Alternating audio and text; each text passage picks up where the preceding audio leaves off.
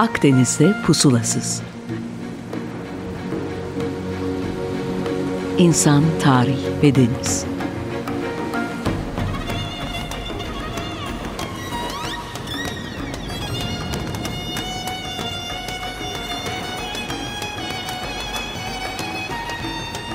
Hazırlayan ve sunan Sidar Duman.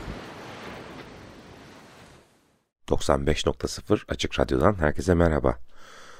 18 Temmuz Salı ben Sidar Duman Akdeniz'de Puslasız programını bugün de sizler için sunmak istiyorum. Gelen yine maillerle alakalı tabi mitolojiyle bayağı ilgilenen kişi olduğunu tahmin ediyorum. Ee, yalana da gerek yok. Galiba mitoloji kadar sevdiğim az konu var bu dünyada. Düşündüm ilk defa. Bunu anlatmak için düşündüm. Yoksa sanki böyle doğuştan getirdiğim bir özellikmiş gibi mitoloji sevmek zannediyordum. Şunları bulabildim. Yani dünyayı açıklamaya çok yardımcı olmuş. Yani üretildiği dönemden beri ve belki bugün de. Çünkü baktığınız zaman bugün psikanaliz bile deseniz konu yine mitolojiyle alakalı oluyor. Ee, sıradan işte veya karmaşık olayları bir düzene sokmuş. Acılara derman olmak için reçeteler yazmış. Yani böyle bir sürü değişik özelliği var o basit hikayelerin diye hissediyorum. Belki de en sevdiğim yönü tabii bu tek tanrılı dinlerden farklı olarak e, kendisine konu olan tanrı ve kahramanlara insani özellikler atfetmiş.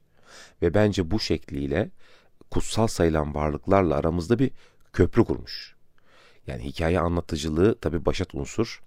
Ee, içinde komik veya trajik ya da didaktik böyle yüzlerce değişik yöntem kullanılarak bu mesajlar tarih boyunca da verilmiş.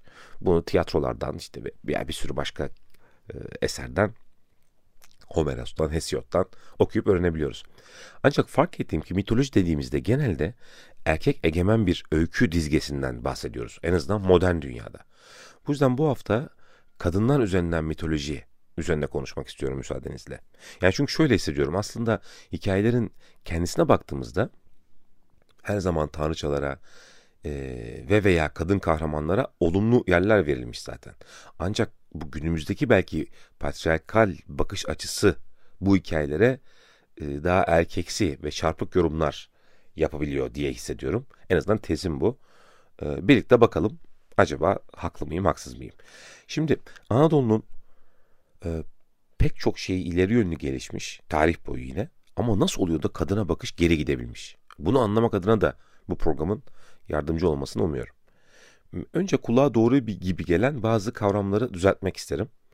Anadolu bu toprakların analarla dolu olduğu anlamına gelmez. Kim bulduysa güzel bir uydurma yapmış. E, saygı duyuyoruz fakat tabii bunun gerçekle uzaktan yakından alakası yok. Anadolu kadının böyle sentetik bir şekilde yüceltileceği bir toprak da değil bence. Yani buna ihtiyaç da olduğunu düşünmüyorum. Ana yukarıda ya da işte yükselme gibi bir anlamda. Mesela Anastasia dediğimiz zaman statik olandan yani yatandan yükselen gibi. Esasında diriliş yani ölüm, ölmüş ve statik olmuş yatmış sonra kalkmış anlamında.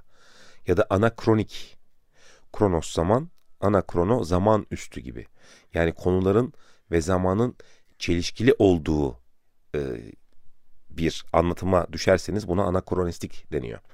Mesela işte Battal Gazi filminde uçak veya kol saatinin görünmesi gibi düşünebiliriz.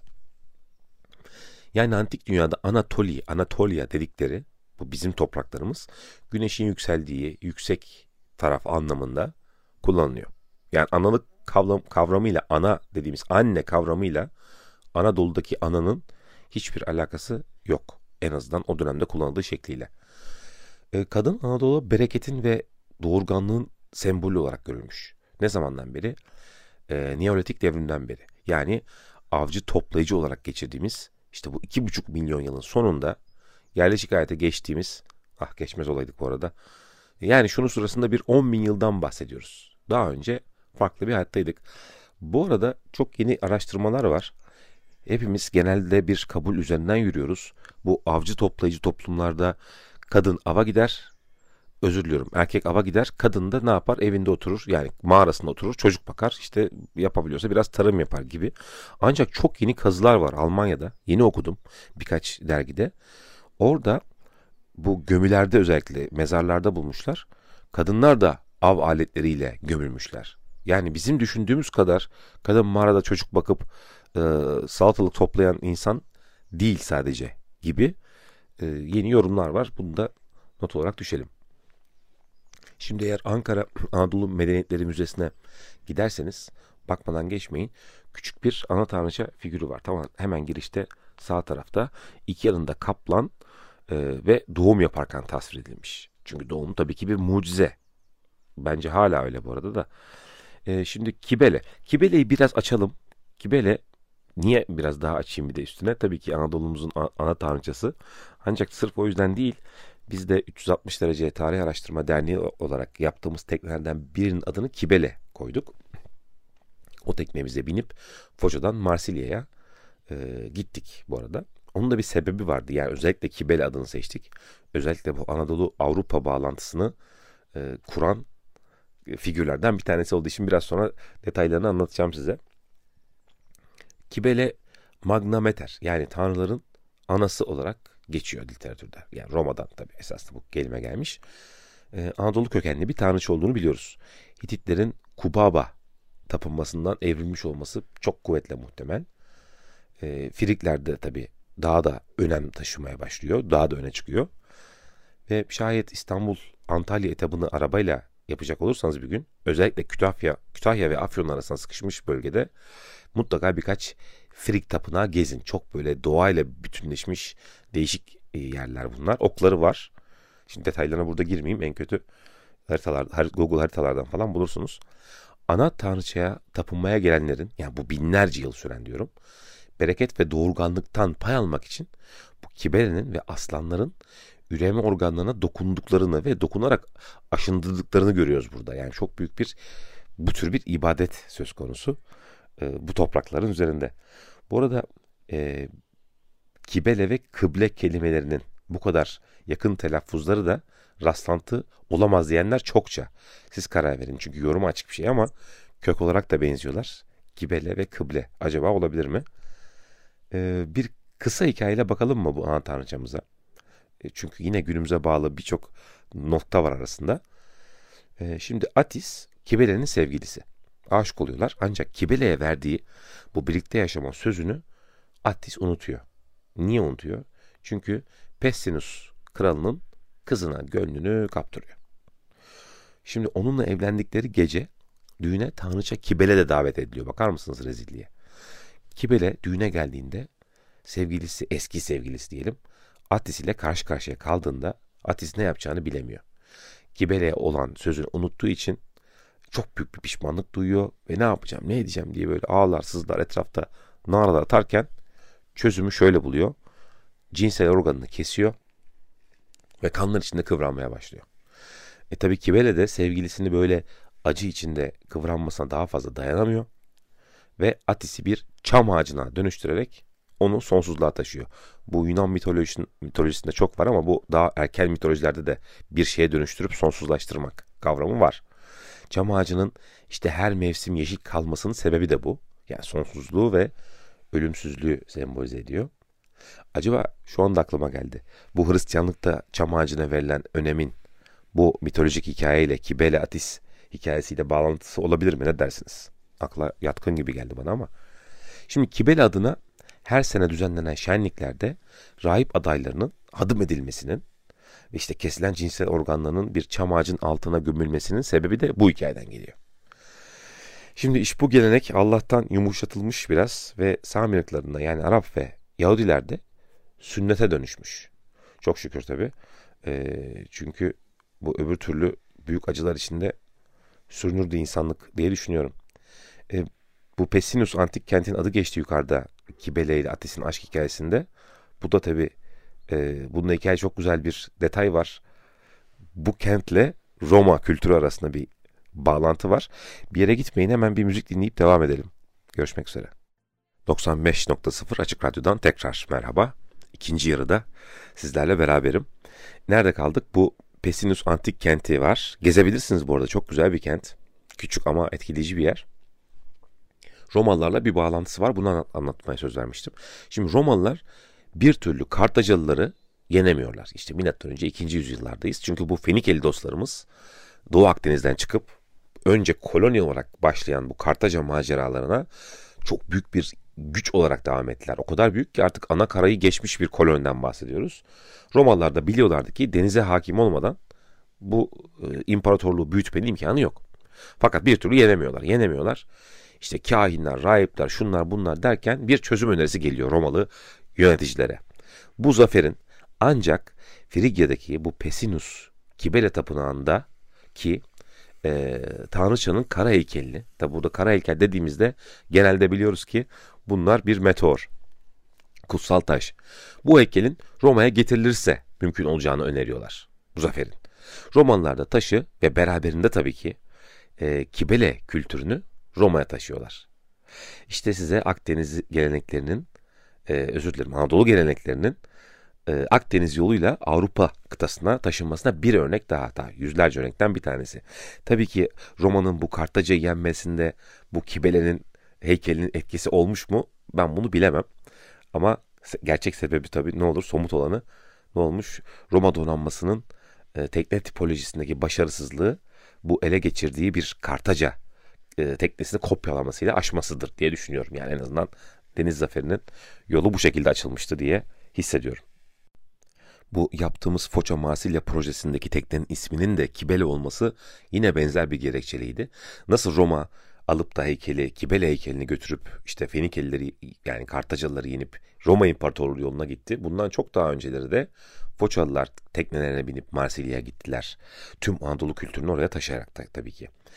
Ee, ya kendimle ilgili bir dipnot da vermek istiyorum. Sanki kulağa biraz öyle gelebilirim ama körü körüne Anadolucu bir fikir yapılanması içinde de değildim. Yani bu bilgi ve kültür akımının sürekli olduğunu, Anadolu'nun da bu sürecin bir parçası olduğunu düşünüyorum. Yani böyle çok Halikarnas balıkçısı e, tadında her şey Anadolu buradan başladık gibi bir iddiaya gerek olduğunu da düşünmüyorum. Şimdi bu minvalde ana tanrıça inancı, ana tanrıça inancı birçok kültürde farklı isimlerle anılıyor. Yani her şey buradan çıktı, Kibele'den başladı gibi düşünmediğimi anlatmak adına. Şimdi Akdeniz kıtasına bakalım. Mezopotamya'da İştar var. Anadolu'da Kibele, Girit'te Rea, işte Mısır kültüründe Isis, ee, Yunan'da Afrodit ve mesela Efes Artemis'i ya da neyim ona İyon Kibelesi mi desek mesela. Şimdi belli başlı ana tanrıça figürleri ve tamamının da birbirine çok benzemekte olduğunu fark ediyoruz. Yani isimleri farklı, dönemleri farklı olmakla beraber büyük bir paralellik var işlevlerinde veya onlara atfedilen yeteneklerde. İsimlere çok takılmamak gerekiyor. Çünkü bu teoforik, teoforik denen isimler bunlar en nihayetinde. Yani Tanrı tarafından Tanrı taraftarı olduğunu e, diyelim işaret eden isimler. Günümüzde de çok var. Bir o gözle bakarsanız mesela işte Abdullah Allah'ın kölesi ya da İngilizceye bakalım Deniz yani Dionysos'un takipçisi. Christopher Yunanca işte Mesih'i taşıyanlar ya da işte İsrail Tanrı ile güreşen gibi gibi yani bu isimlere takılmadan genel felsefeye bakmak daha doğru diye düşünüyorum. Ee, ana tanrıça e, ne yapıyor? Görevi ne? Kentleri ve tabii ki tarım ürünlerini koruyan genelde uhrevi varlıklar. Yukarıda ismini saydıklarımızdan çoğu. Ee, buraya bir şey ekleyelim. Mesela İzmir Selçuk'a yolunuz düşerse ki düşsün. Tabii ki Efes'i gezin. Ama bu programla alakalı olarak başka bir noktaya dikkat çekmek isteyeceğim. Bu Hazreti İsa'nın annesi Meryem Ana e, yaşayacak binlerce yer varken acaba niçin İzmir Selçuk'a gelip yerleşmiştir? Mesela bu şekilde ilerleme, ilerleyelim. Çünkü biliyoruz ki Roma tabii ki Hristiyanlıktan pek de haz etmiyor. Ve bulduğu yerde de bu inanan insanlara e, başlarına dert oluyor. Özellikle de Romalılar tarafından istenmeyen bir peygamber annesi, annesi olarak siz mesela Meryem Ana nerede yaşardınız? Bir yere gitmeniz lazım. O coğrafyada başınıza dert gelecek kesin. Şimdi bence Selçuk'u seçmesindeki sebep e, yeni bir topluma gireceksiniz ve kabul görüp kollanmanız da lazım. Çünkü egemen muktedirler sizden haz etmiyorlar yine o coğrafyada bile. O yüzden zamanında da bir tanrıça tapınmasına alışık bir yere gitmek gayet akla yatkın diye düşünüyorum. Yani diğer bir deyişle Efes'te o zaman Artemis kültü e, vakıf, hakim ve Meryem Ana da buraya gelerek acaba bu kültü devam ettirmiş olabilir mi? Söylemek serbest ama hikayesi şöyle. Şimdi İsa çarmıha gerilmeden önce annesinden dönüyor. Zaten üç kadın bir de erkek var yanında taraftarı. Kimse cesaret edemiyor yani diğer havariler yanında durmaya beklemeye. E, diyor ki anne işte oğlun. Sonra dönüp öğrencisine e, işte annen diyor. Bu öğrenci dediğimiz 12 havariden biri bir de İncil yazan Yahya, Yuhanna diye çevirmiş bazıları ama e, meraklıları için bir not. Bunun annesi esasında Salome. Salome de Meryem'in Meryem Ana'nın kardeşi. Yani sonuçta Yahya da İsa'nın kuzeni bu arada. E, Yahya dediğimiz havari Saint John ama karıştırmayalım. Bundan iki tane çok meşhur Saint John var, Yahya var. Bir tanesi vaftizçi. Ama şu anda bize konu olan bu İncil yazarı. Neyse bizim Saint John Meryem Ana'yı Efes'e getiriyor. Burada İncil yazıyor. Ardından da Patmos'a sürülüyor ve orada vahiy alıp ilerleyen Yahya bu. Neyse bu hikayeler hoşunuza gittiyse bu Anadolu'da dinler tarihini merak ediyorsanız sırf bununla ilgili bir program yapabiliriz diye düşünüyorum. Çok uzun çünkü bu hikayeler. Biz ilerleyelim. Şimdi Anadolu seyahatinde Meryem Ana'yı mahiyetine almış. Tabii ki kendi buraya geldiyse Meryem Ana'yı da almış olması çok mantıklı. Ve Meryem Ana ömrünün son yıllarını bu dağda geçirmiş. Yani Selçuk'un üzerindeki. E, bu Artemis kültürünü çok rahat yerine oturmuş gibi düşünüyorum dönem itibariyle.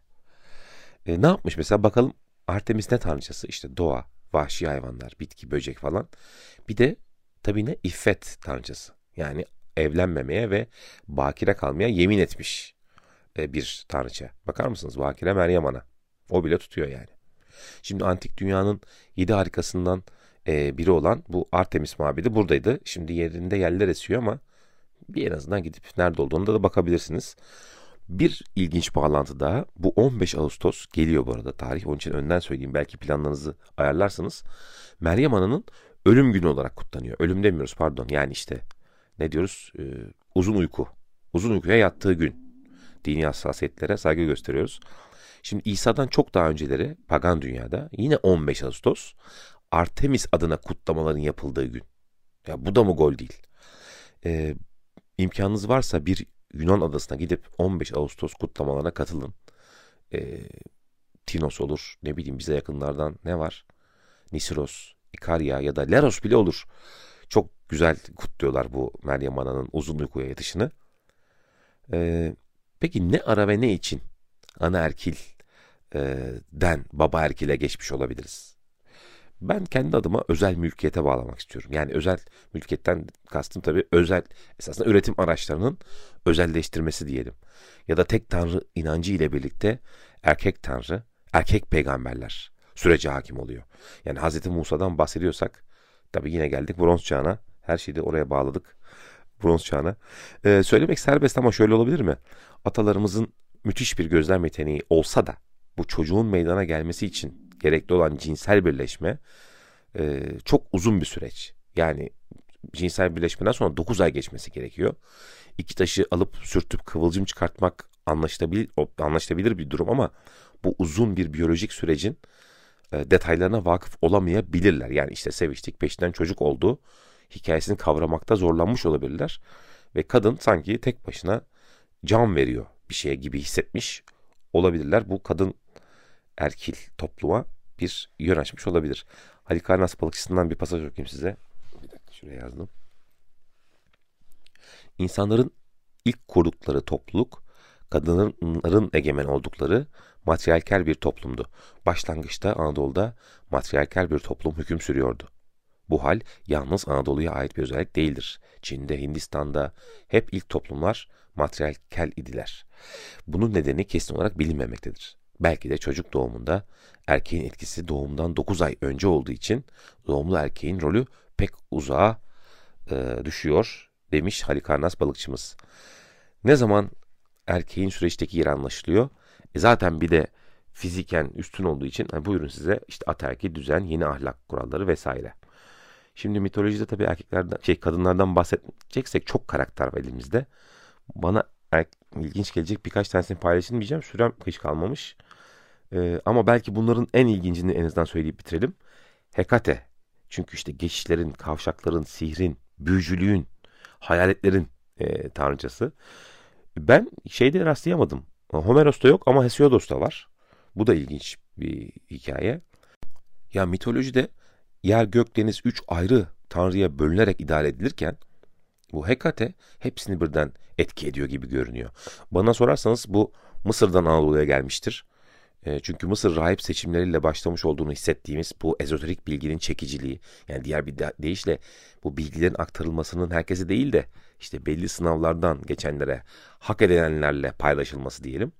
Hatta devam ediyorum yine Hristiyanlıkta bu üçlü teslise bence evrilen e, bir detay. Çünkü Hekate'nin üç tane suratı var değişik.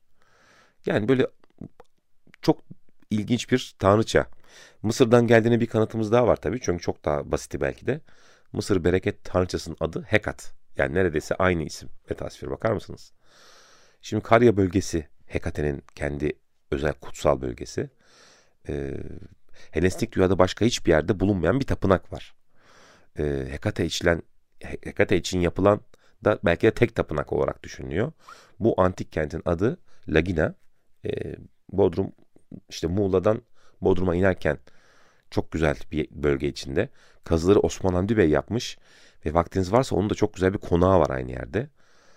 Ee, hemen yanında bu Statonikea antik kenti var. Belki de onun kutsal alanı olabilir. Büyüleyici bir yer dedim Statonikea kendi içimden sizle konuşurken çünkü Hitit döneminden beri yerleşilen yani sadece böyle Helenistik Roma değil çok daha eski de bir yer. Ee, çok başka mitolojide kadınlarımız vardı ama süren bitmiş.